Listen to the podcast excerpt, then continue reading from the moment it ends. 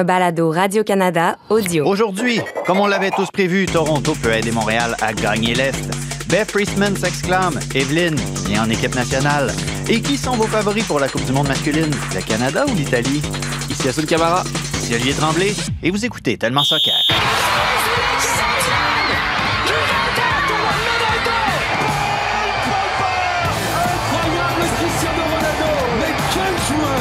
De venir un jour au Real Madrid. A giant goal for Sky Blue. Evelyne Viens looked to get the final touch right on the doorstep. Marcus Rashford. Oh, glorious! That is a special one. Ahí está que Mario le pidió. Viene, viene, viene, viene, viene, gol. ¡Gol!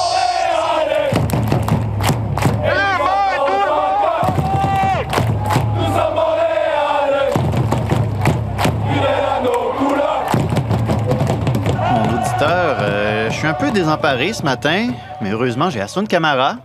Allô? Salut Olivier.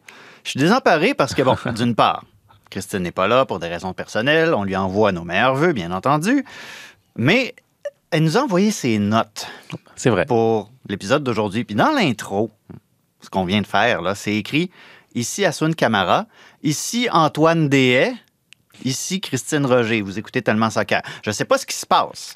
Je ne sais pas s'il y a un complot contre moi. Expliquez-vous, qu'est-ce que tu as à dire pour ta défense? Je dirais qu'elle l'a envoyé à 2h du matin. C'était peut-être un petit peu compliqué de trouver le bon ordre et les bons noms. Ouais, bon, en tout cas, c'est l'excuse que je lui ai trouvée, tu vois. Écrivez à mes patrons. Dites que vous aimez ça du Tremblay parce que là, je sens que l'étau se resserre. Parlant de complot, il y en a un qui se dessine entre Montréal et Toronto. Hassoun, le CF Montréal qui a battu DC United 1-0 samedi avec un but d'un joueur que je ne connaissais pas à Washington. Laisse-moi regarder. Jonathan Compte-son-camp. Tu le connais-tu, ce gars-là? Non, non plus. Compte-son-camp? Je ne connais pas ça du tout. Donc, une victoire d'1-0. 2 heures plus tôt, en Caroline du Nord, le premier de l'Est, Philadelphie, s'est incliné pas 1, pas 2, même pas 3, 4-0 contre Charlotte. Ça n'a-tu pas de bon sens, cette histoire-là?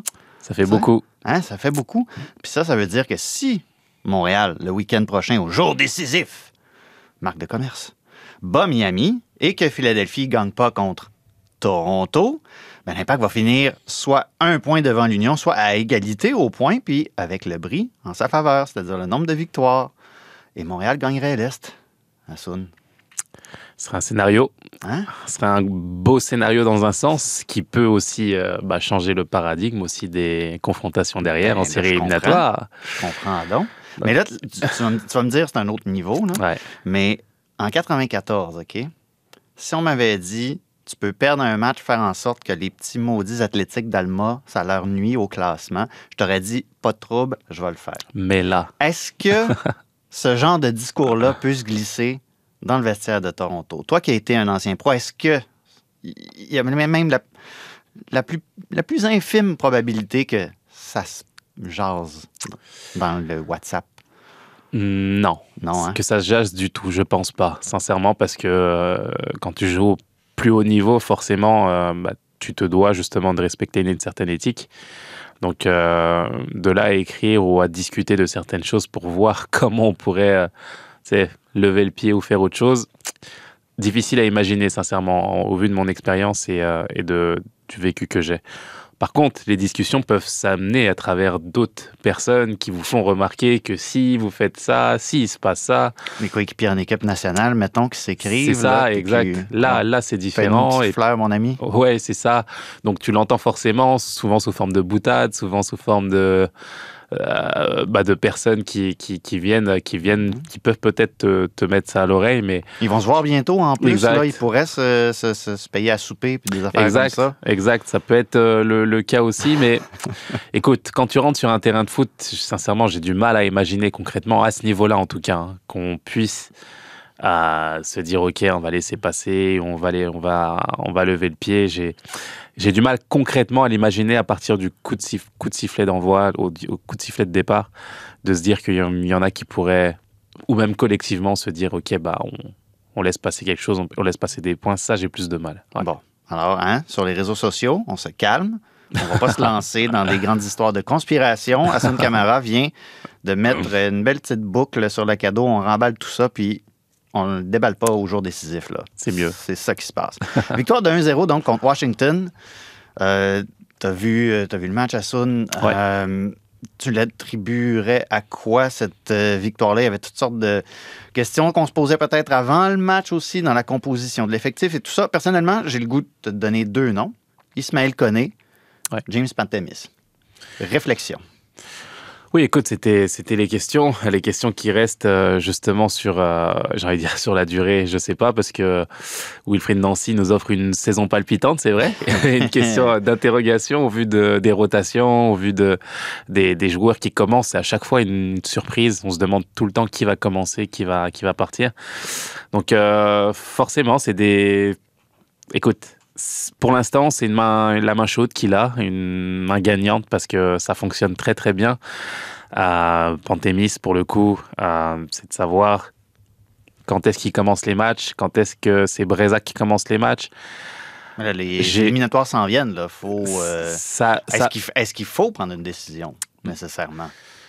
J'ai l'impression que sa décision, il l'a prise d'une certaine façon en faisant ce type de rotation. Je me demande à quoi ça va ressembler justement en série, et on se le demande tous. Est-ce qu'il va rester fixe et se dire « Ok, je vais faire un choix assumé pour les séries éliminatoires et ce que j'ai vu pendant la saison m'a permis d'assumer ce choix ». Est-ce qu'il réfléchit encore c'est la question aussi. En fait, j'ai pas d'historique en fait dans mon cerveau pour me dire il s'appuie sur ça, sur cette expérience là.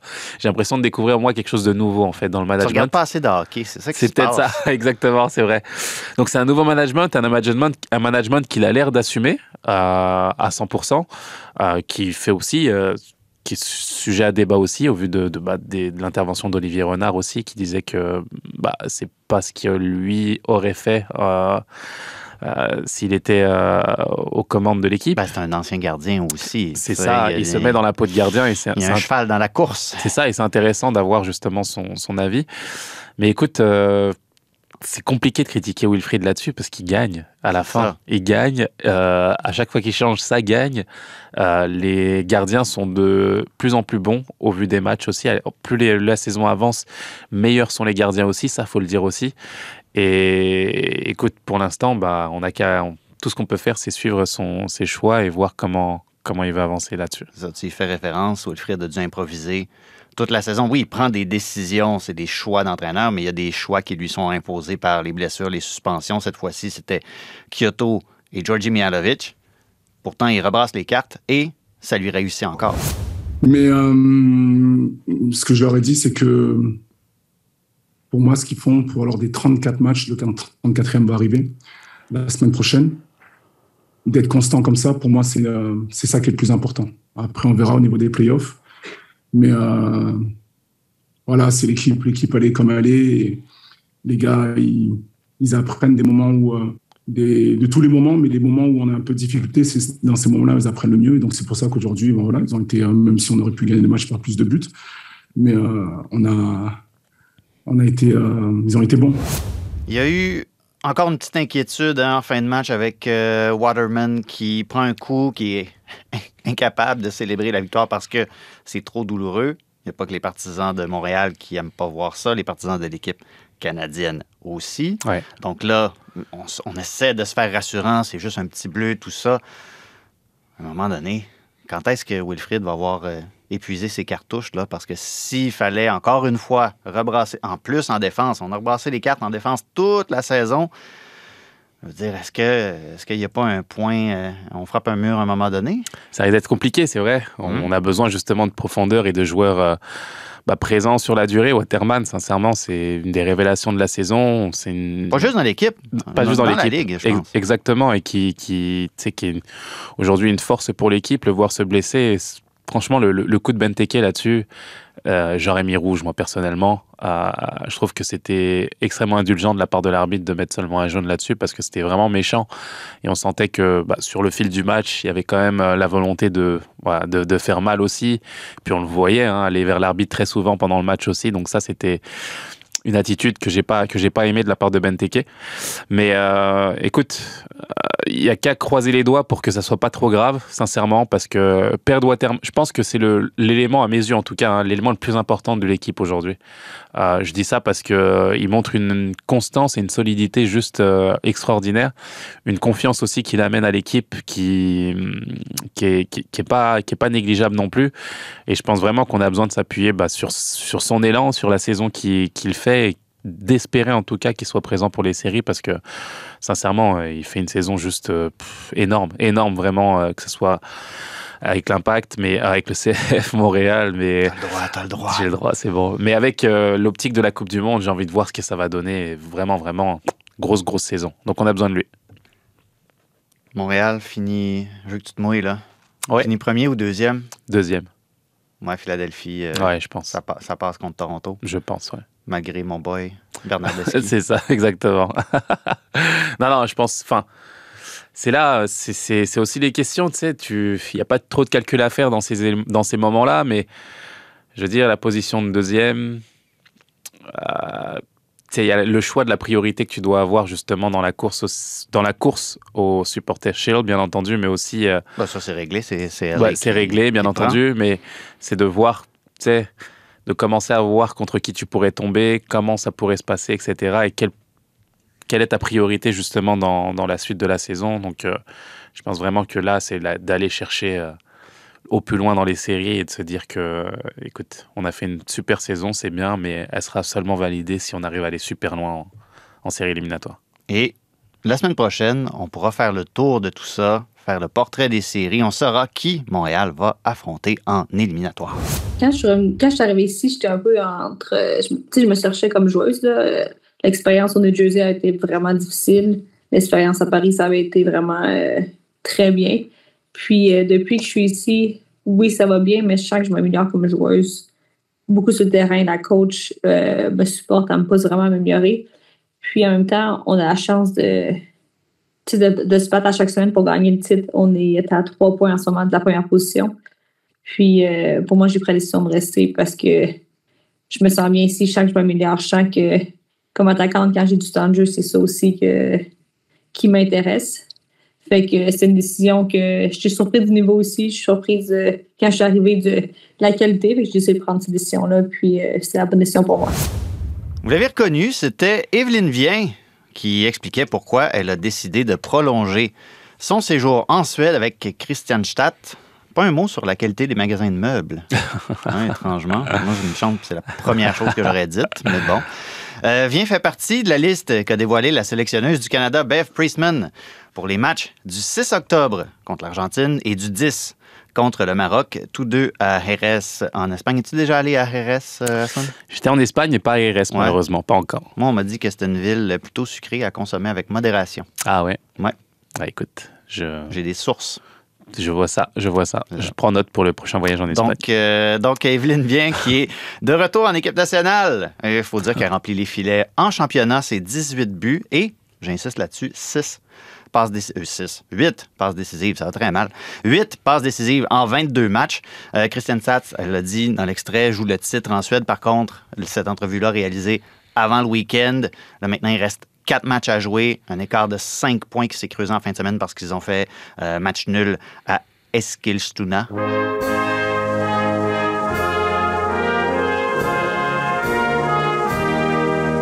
Eskilstuna.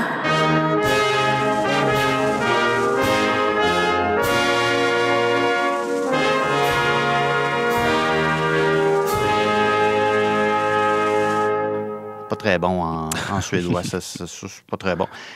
Evelyne Viens a marqué, ça va te surprendre, mais dans ce match-là, 1-1, c'est Evelyne qui a marqué.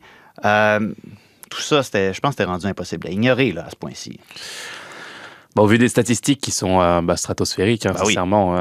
Le ratio but par match est juste exceptionnel, fabuleux, et elle rajoute à ça sa part collective avec des passes décisives. Écoute... C'est vrai que c'était le point de savoir si les statistiques allaient suffire pour que Bev Priestman puisse faire en sorte de l'appeler. en équipe nationale, et son pari est réussi aujourd'hui, même si on sait que ça n'a pas été facile, hein. Ça n'a pas été facile et qu'elle a dû se battre et montrer justement qu'elle avait le potentiel pour. Et puis, je suis content pour elle parce que c'est...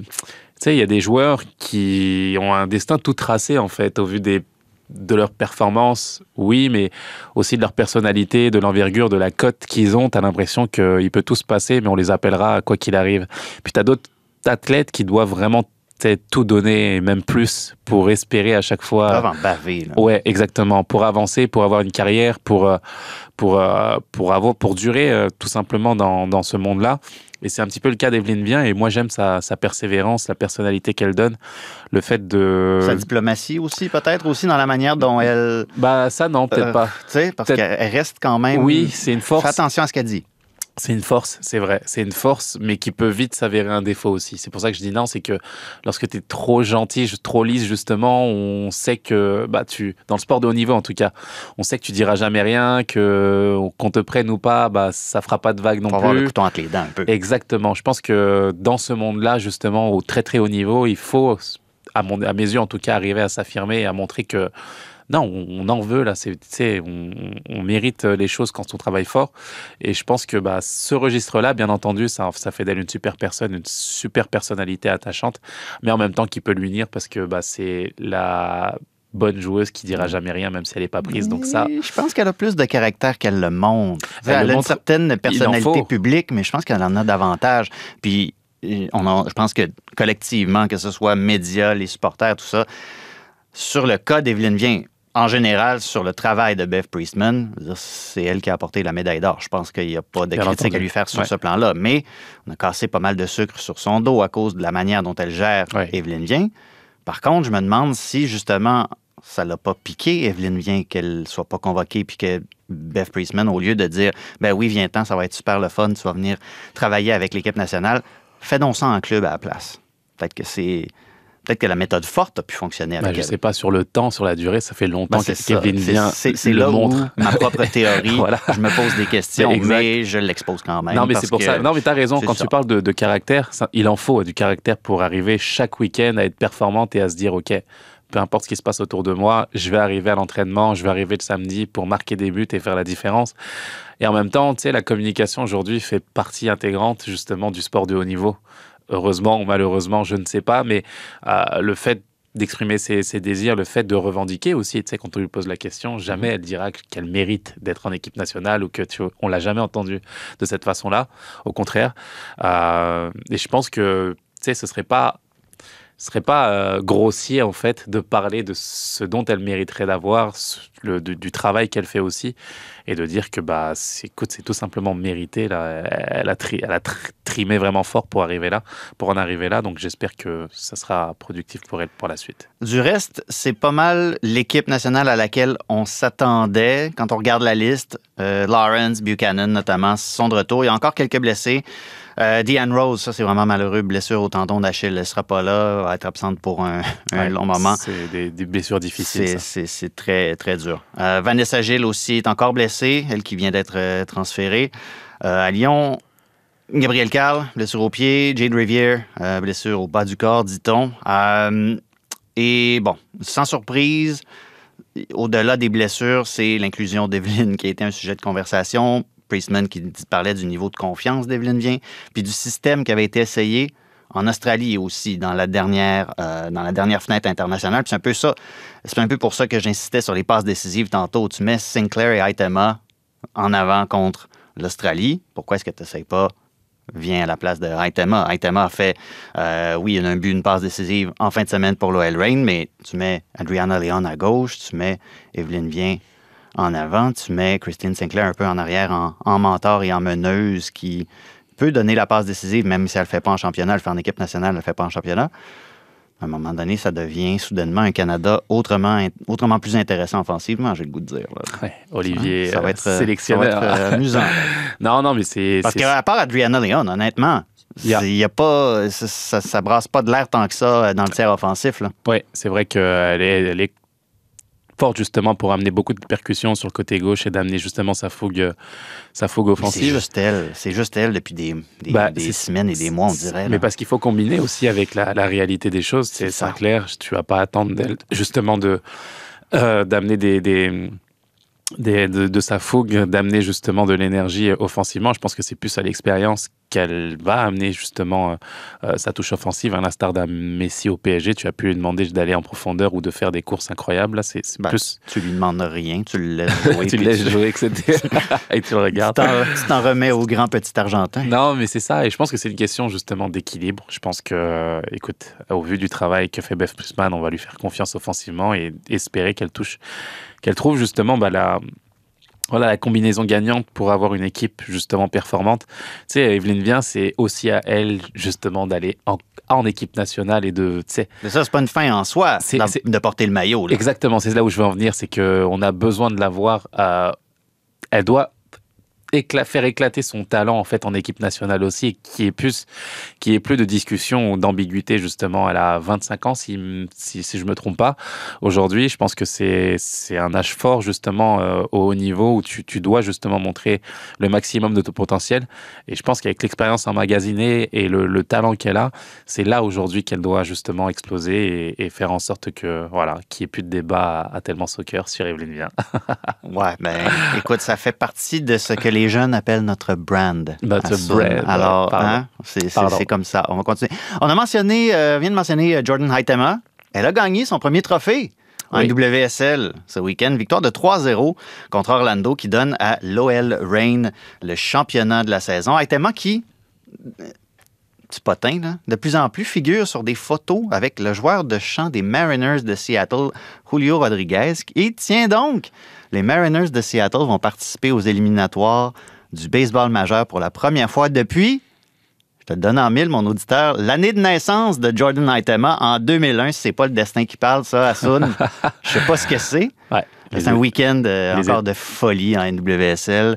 On avait mis nos plus beaux habits. Hein? On était prêts samedi pour décrire une victoire ultime des Thorns de Portland, qui n'avait qu'à gagner à Gotham. Gotham qui avait gagné un seul petit match dans son stade toute la saison. Portland avait juste à aller là et gagner. Elle menait 3-1. Elles ont fait match nul 3-3. On était prêts pour le trophée. Le trophée qui n'était pas nulle part d'ailleurs. Hein? Non, on avait l'exclusivité dans le reportage. On est plugué comme ça, mais le trophée était nulle part. L'OL Reign ne l'a pas soulevé. Ça va être au premier match éliminatoire qu'on va leur présenter le trophée. Mais là, ça fait en sorte que le Reign n'a pu en profiter. Les deux équipes du nord-ouest vont avoir les laissés-passer pour les demi-finales, les Thorns et l'OL Reign. Mais là, quand on regarde ce que les Thorns ont fait, c'est pas la manière dont on voulait entrer en éliminatoire du tout. Là. Oui, c'est sûr. Hein. Écoute, ça a été un match... On a eu du plaisir. Ça a été un super match. On a eu du plaisir. Ça a été un super match, je pense, relevé vraiment, avec deux équipes ambitieuses. C'est vrai que les Thorns avaient pris l'ascendant dans le jeu, dans la conservation en début de match. Puis on a senti justement Gotham grandir au fur et à mesure. C'était un match à l'instar qui ressemblait un petit peu à la saison qu'elles ont eue. On l'a dit, hein, beaucoup de potentiel, beaucoup de qualité intrinsèque, individuelle. Puis on a l'impression qu'elles n'arrivaient pas justement à valider tout ce potentiel-là. Puis les flamèches du début de match sont transformées vraiment en concrétisation. Et puis elles ont offensive. Et puis elles sont revenues dans le match, pris l'ascendant jusqu'à revenir à 3-3. Et puis pour nous offrir un très beau match en tant que tel, vraiment. Donc écoute, les Thorns, c'est vrai que ça a été un dernier match difficile, il le faut, sur le plan mental, tu sais, quand tu te fais remonter de cette façon-là. Mais ça peut leur servir justement, tu sais, en alerte, là, de se dire, OK, on a le potentiel, on est présumé favori dans ces séries-là, mais il va falloir faire attention et se méfier de chaque adversaire. Sans ça, on risque de se faire punir comme on l'a été face à Gotham au New Jersey. Parlant de se faire punir, on a parlé de la semaine dernière de Bianca Saint-Georges, qui a fait 2 doigts d'honneur et qui a reçu un match de suspension pour chaque doigt. On m'a fait beaucoup rire d'ailleurs sur Instagram. Elle a mis un petit post sur Instagram avec 2 pouces levés pour son équipe. J'ai trouvé ça excellent. Puis les Red Stars ont accompli leur mission. Essentiellement, il leur manquait 25% de leur effectif au total quand tu regardes toutes les blessures, les joueuses qui sont en maternité, toutes ces affaires-là, les suspensions. Elles sont quand même arrivées à battre Angel City 2-0 pour accrocher le dernier billet pour les éliminatoires. À quel point, Hassoun, est-ce que Bianca doit être soulagée en ce moment? Oui, ça doit être ça aussi, tu sais, d'arriver à évoluer et puis à se demander comment les choses vont se passer dans un nouveau registre. Donc, quand ça passe, forcément, écoute, ça te soulage parce que bah, tu as l'impression de faire le bon choix et d'arriver dans le bon registre. Donc, forcément, je pense qu'en ce début de semaine-là, il doit faire beau là, dans son esprit parce que sans ça aurait été compliqué, c'est sûr. 2 pouces en l'air. Ça veut dire que Chicago va aller à San Diego pour affronter le Wave. Ça se passe le 16 octobre. Les deux matchs de quart de finale se passent le 16 octobre. Dans l'autre, c'est le Current de Kansas City qui va aller à Houston pour se frotter au Dash, qui va participer aux éliminatoires pour la toute première fois, Hassoun. Et les demi-finales vont suivre le 23 octobre, la grande finale à Washington le 29 octobre. Radio-Canada Sport va vous présenter tout ça.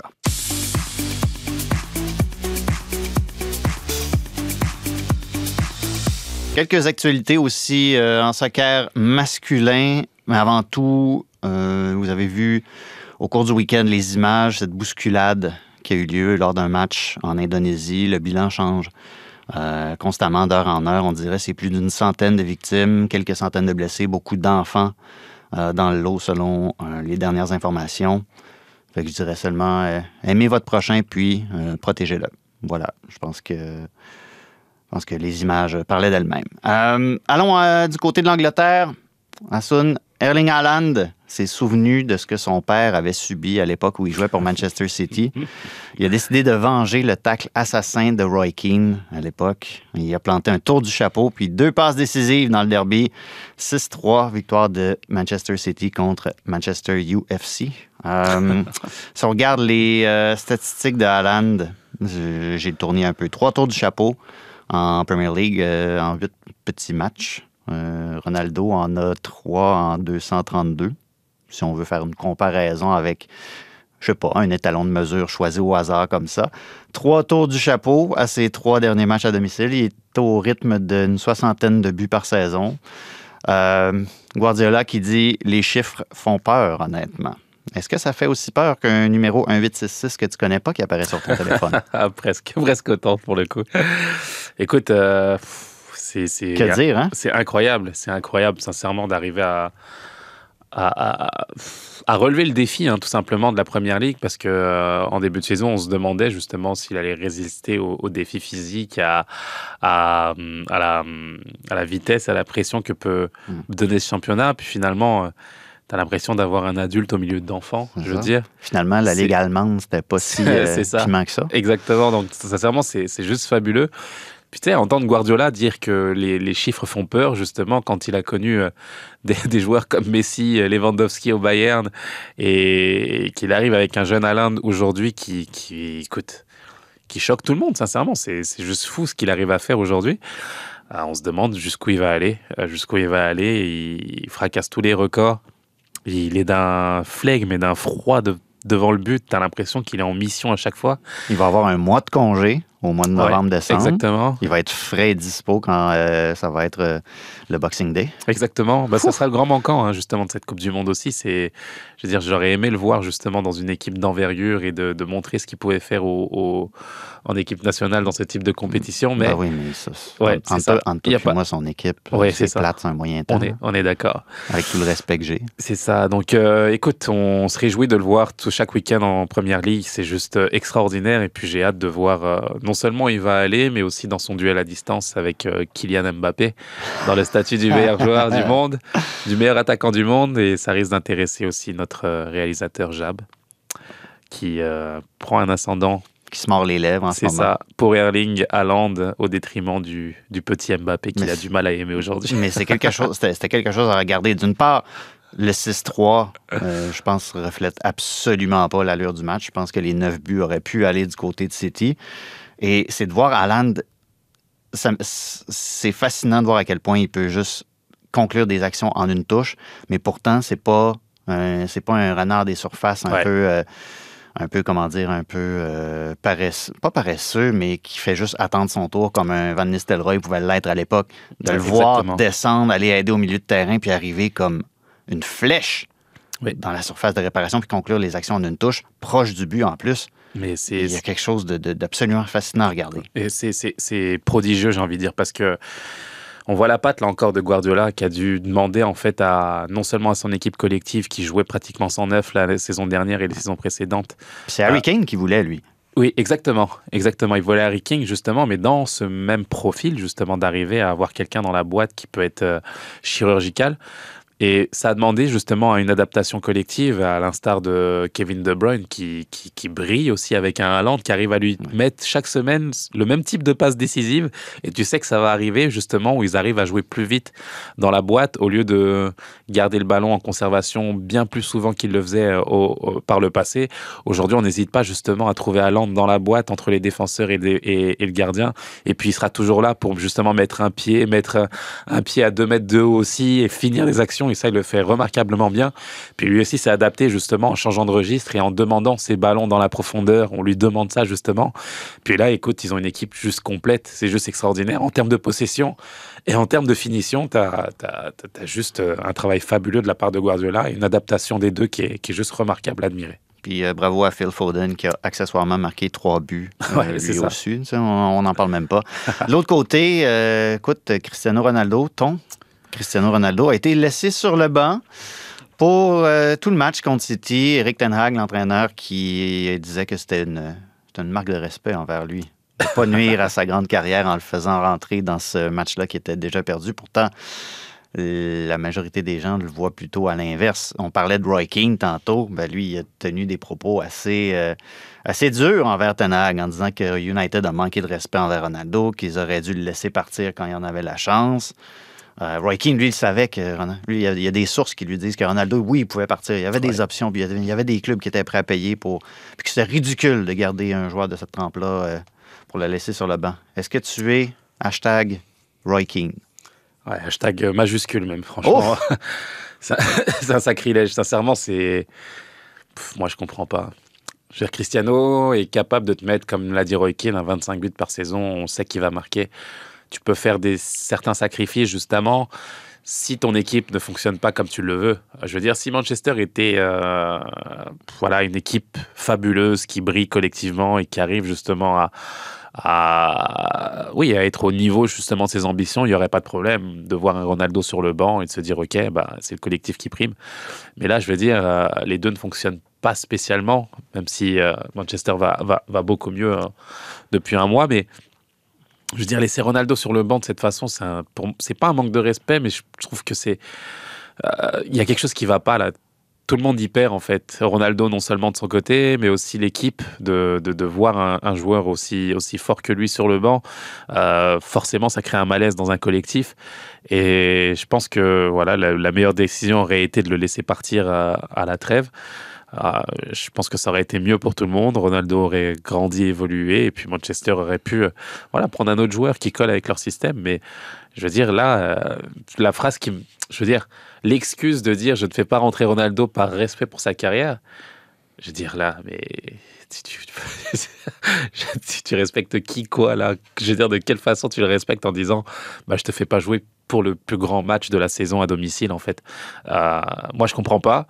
Et puis, écoute, on verra au fil des résultats ce qui se passera. Mais on parle de Ronaldo, mais j'ai envie de joindre Casemiro aussi, là, qui ronge sans frein sur le banc. Je veux dire, tu sors mais lui, au moins, il finit par rentrer. Oui, dans un sens, mais je veux dire, même là, il y a quand même... manque de respect. Non, mais même là, déjà, il y a de la discussion, de voir l'utilisation du joueur et du potentiel qu'il peut amener dans cette équipe-là. En tout cas, moi, je veux dire... C'est comme s'il n'y avait pas de plan à Manchester United. C'est étrange, hein? C'est ça, je trouve que au niveau du talent et de l'idée directrice qu'on veut avoir, sincèrement, je veux dire, il y a beaucoup de discussions et de remises en question qu'on peut déjà avoir en ce début de saison. Donc, moi, j'ai du mal aujourd'hui, puis j'ai du mal à voir Cristiano sur le banc quand d'autres grands joueurs comme Messi s'éclatent au PSG, par exemple. Donc, c'est dur à voir. Ouais. Ça leur prendrait des vrais bons joueurs comme Miguel Almiron, par exemple. Par exemple, oui, c'est vrai. Newcastle a gagné 4-1. Grosse équipe, Newcastle. Grosse équipe, Newcastle. C'est jour d'élection générale aujourd'hui au Québec, lundi 3 octobre. Et c'était jour d'élection présidentielle au Brésil dimanche, jour du premier tour du moins, parce qu'il devrait y en avoir un deuxième entre Lula et Bolsonaro. Et justement... Vota, vota et confirma 22 est Bolsonaro. Vota, vota et confirma 22 est Bolsonaro. Vota, vota et confirma 22 est Bolsonaro. Vota, vota et confirma 22 é Bolsonaro. 22 é Bolsonaro. Ça, c'est un truc que Neymar a publié à quelques jours de l'élection. Une vidéo sur... Je pense que c'est sur TikTok, une affaire de même. Une affaire pour les jeunes, là, Hassoun. Là, nous autres, on est largués par ces affaires-là. Mais bref, Neymar a donné son appui au président sortant, Bolsonaro, qui est arrivé deuxième au premier tour dimanche, derrière Lula. Ça va prendre un autre tour à la fin du mois. Et Neymar, ben, comme beaucoup de sportifs qui ont appuyé Bolsonaro, a reçu quelques volées de bois vert sur les réseaux.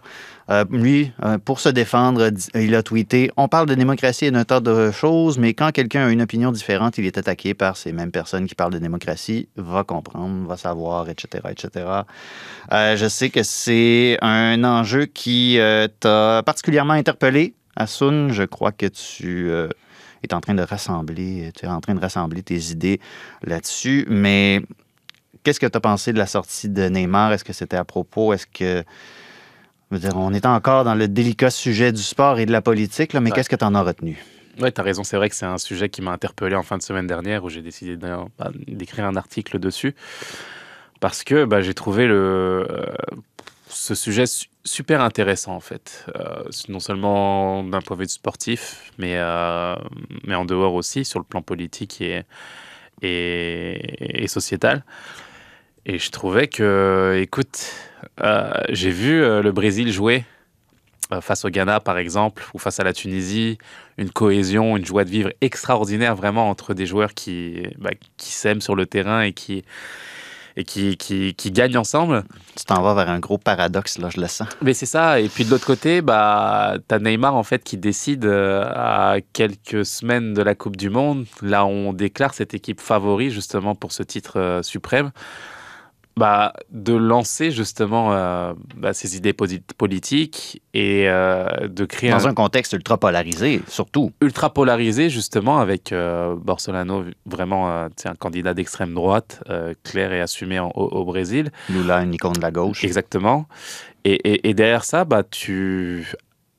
même si c'est que du sport à la base, t'es forcément amené dans le vestiaire à discuter de ces sujets-là, à amener des discussions entre joueurs, à amener peut-être des fractures ou des conversations automatiques en fait autour de cette déclaration-là et de se dire que dans cette équipe du Brésil, il y a des joueurs de différents horizons qui ont des histoires totalement différentes aussi et qui amènent justement à imaginer ce que ça peut être dans un vestiaire, justement, parce qu'on le voit à l'extérieur. Par exemple, tu as des garçons comme Juninho, comme Rai, comme Dani Alves, qui se sont exprimés à ce sujet-là, et on voit toutes les invectives et toutes les attaques frontales entre ces joueurs-là.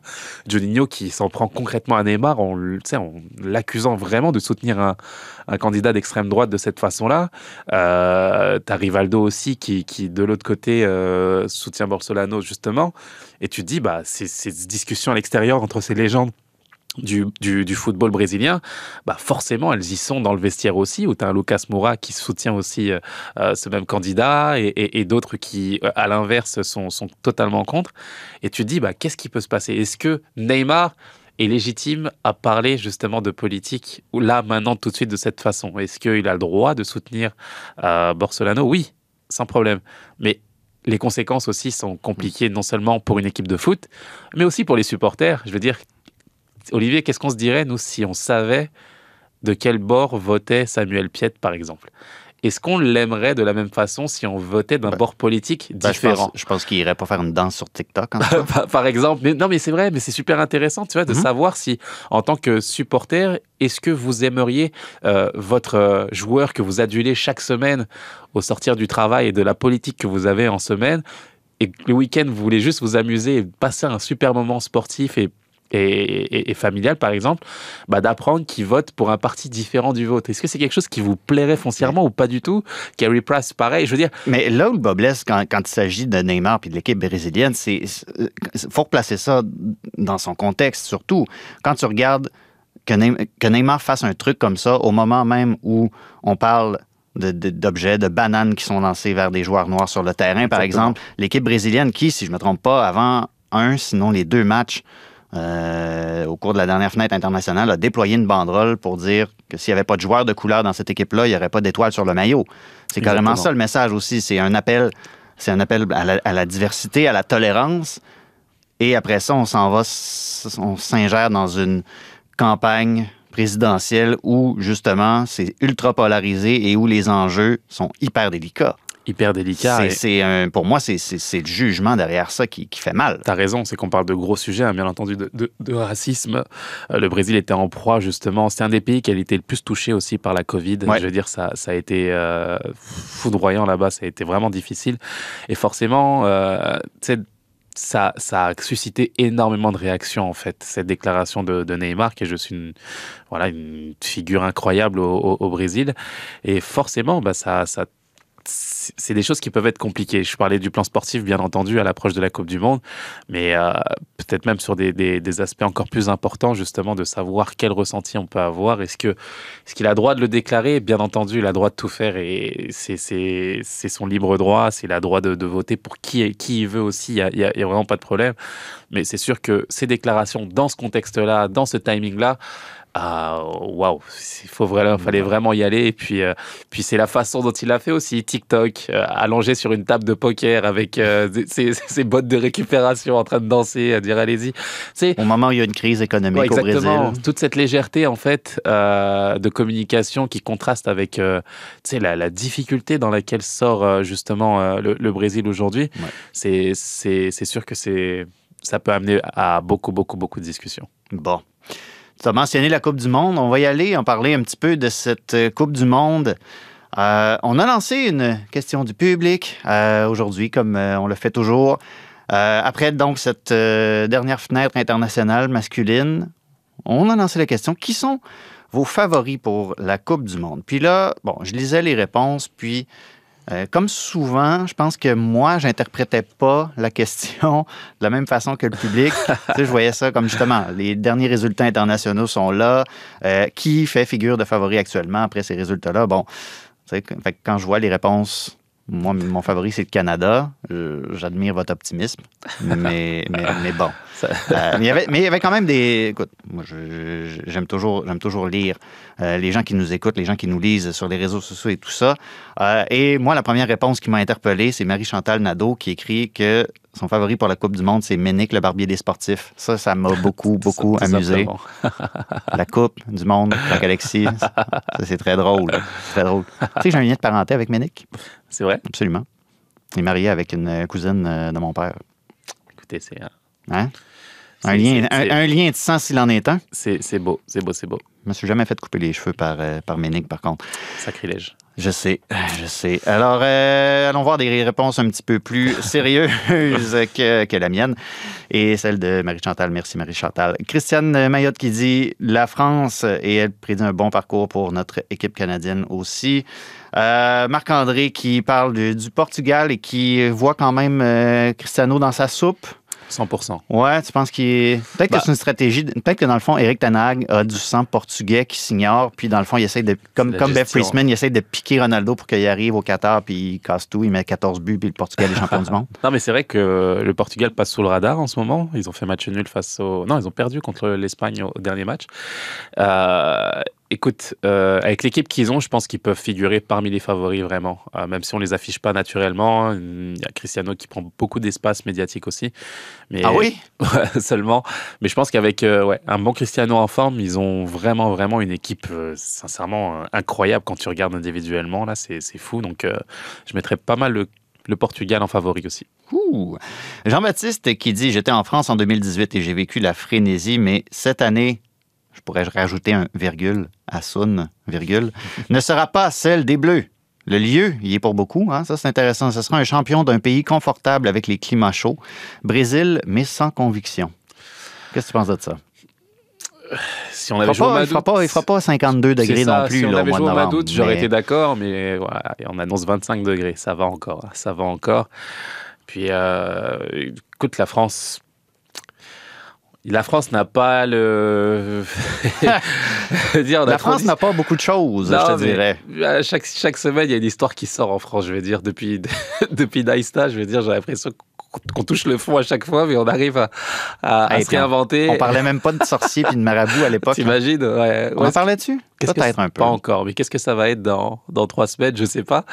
Écoute, ils ont une équipe redoutable aussi, des talents incroyables. Donc, la France est automatiquement un des favoris aussi. S'ils arrivent à faire abstraction de toutes ces affaires extrasportives et de se concentrer sur le jeu et sur l'homme de main qu'ils ont avec Didier Deschamps, expérimenté comme il est, je pense qu'ils peuvent arriver à faire quelque chose d'extraordinaire aussi. C'est peut-être sur la Coupe du Monde de Quidditch que la France devrait se concentrer là, avec leur nouveau pouvoir magique, là, ces affaires-là. Adriane qui nous parle de l'Argentine et que Messi mérite sa Coupe du Monde. Je suis prêt à accueillir l'argument, moi, de voir... parce que là, Messi, c'est sa 2e saison au PSG, commence à être plus à l'aise dans son club. Je suis pas 100% convaincu, mais j'accueille l'argument. Ils sont bien l'Argentine, sincèrement. Ils sont sur une série aussi de victoires incroyables, plus de 30 matchs, il me semble, d'affilée, sans défaite, pardon. Et puis, écoute, la clé, ça sera Messi. Hein. Messi, intrinsèquement parlant, mais aussi les joueurs autour de lui, qui fédèrent autour de lui, on le voit comme il le protège à chaque match, et comme ils veulent suivre justement cette locomotive-là. Et puis un Messi en forme, justement, peut emmener cette équipe à y croire et à lui donner, lui donner justement cette envie de gagner ce titre pour lui. C'est ce qui ressort, en tout cas, quand tu écoutes les Paredes au milieu de terrain qui parlent en disant que je préfère que Messi gagne que ce soit moi. Donc, c'est juste...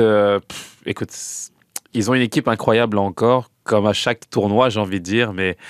Dernier tournoi pour Messi, ça peut donner quelque chose de pas mal. Donc, on va suivre ça de très, très près. Toi, est-ce qu'il y en a d'autres des nations qui t'interpellent? Qui retiennent ton attention depuis la dernière fenêtre? Bien entendu, le Sénégal. Ouais, Sénégal, ça y va, là. Cette année que ça se passe. Bah, écoute, on passe sous le radar aussi. Hein. Je veux dire, les affichés affichés par le Cameroun et Samuel Eto'o qui parlent justement de l'Afrique et du besoin de voir l'Afrique s'affirmer enfin et d'enlever justement ce complexe d'infériorité et d'arriver avec beaucoup d'ambition au Qatar, je le partage aussi pour le Sénégal. Quand on regarde la ligne défensive, c'est juste incroyable. On a Koulibaly dans l'axe, qui est un des meilleurs, si ce n'est le meilleur défenseur du monde aujourd'hui. Tu as Edouard Mendy au cage, qui est juste le meilleur gardien en titre l'année dernière. Tu as Sadio Mané au Bayern de Munich devant. Je veux dire, cette équipe pourrait faire rougir de nombreuses nations aussi. Donc, moi, j'y vais avec ça. Je pense que le Sénégal a le potentiel de faire quelque chose d'intéressant. C'est un groupe difficile. Il y a les Pays-Bas, bien entendu, aussi. Ben, c'est ça. Moi, c'est là que je m'en allais. Ouais. Je trouve ça, on parle pas beaucoup des Pays-Bas, puis il y a une équipe franchement intéressante. Faudrait pas que les blessures du contingent de Barcelone, là, de Young, de Pay, que ça se prolonge trop. Mais s'ils gagnent le groupe, ils ont un parcours peut-être relativement favorable après ça en éliminatoire. Bergwijn qui remplit les filets à l'Ajax. Par contre, c'est pas un pays qui est réputé pour ses défenseurs. Il semblait avoir trouvé une formule, mais là, Van Dijk, sa saison à Liverpool... Oh, c'est là mon gros point d'interrogation pour les Pays-Bas. Oui, c'est là où ça va jouer justement. Je pense que les deux équipes dans ce groupe vont se disputer la bataille du premier. C'est ça. Du premier, j'espère en tout cas, pour le Sénégal. Et puis à partir de là, on verra jusqu'où elles pourront aller. Mais il y a une belle Coupe du Monde qui s'affiche. Bah oui. Puis il y a bien des choses qui peuvent changer d'ici là parce que, bien entendu, la Coupe du Monde est en plein milieu de la saison. Donc, on va... réévaluer tout ça de semaine en semaine, j'ai l'impression. Puis l'Angleterre, je rajoute l'Angleterre quand même, attention. Non, ça suffit, l'Angleterre. Ça, c'est notre signal qu'il faut sortir des ondes. Hassoun Camara, merci, sauf pour ça, là. Ça allait si bien. Sauf pour cette sortie. Ça allait si bien. Merci à toi. À bientôt, Christine Roger. Merci à Jacques-Alexis, aux tables tournantes, comme d'habitude. Merci à toi, mon auditeur. 69 ans, c'est jeune. On se retrouve lundi prochain pour un autre épisode de Tellement Soccer.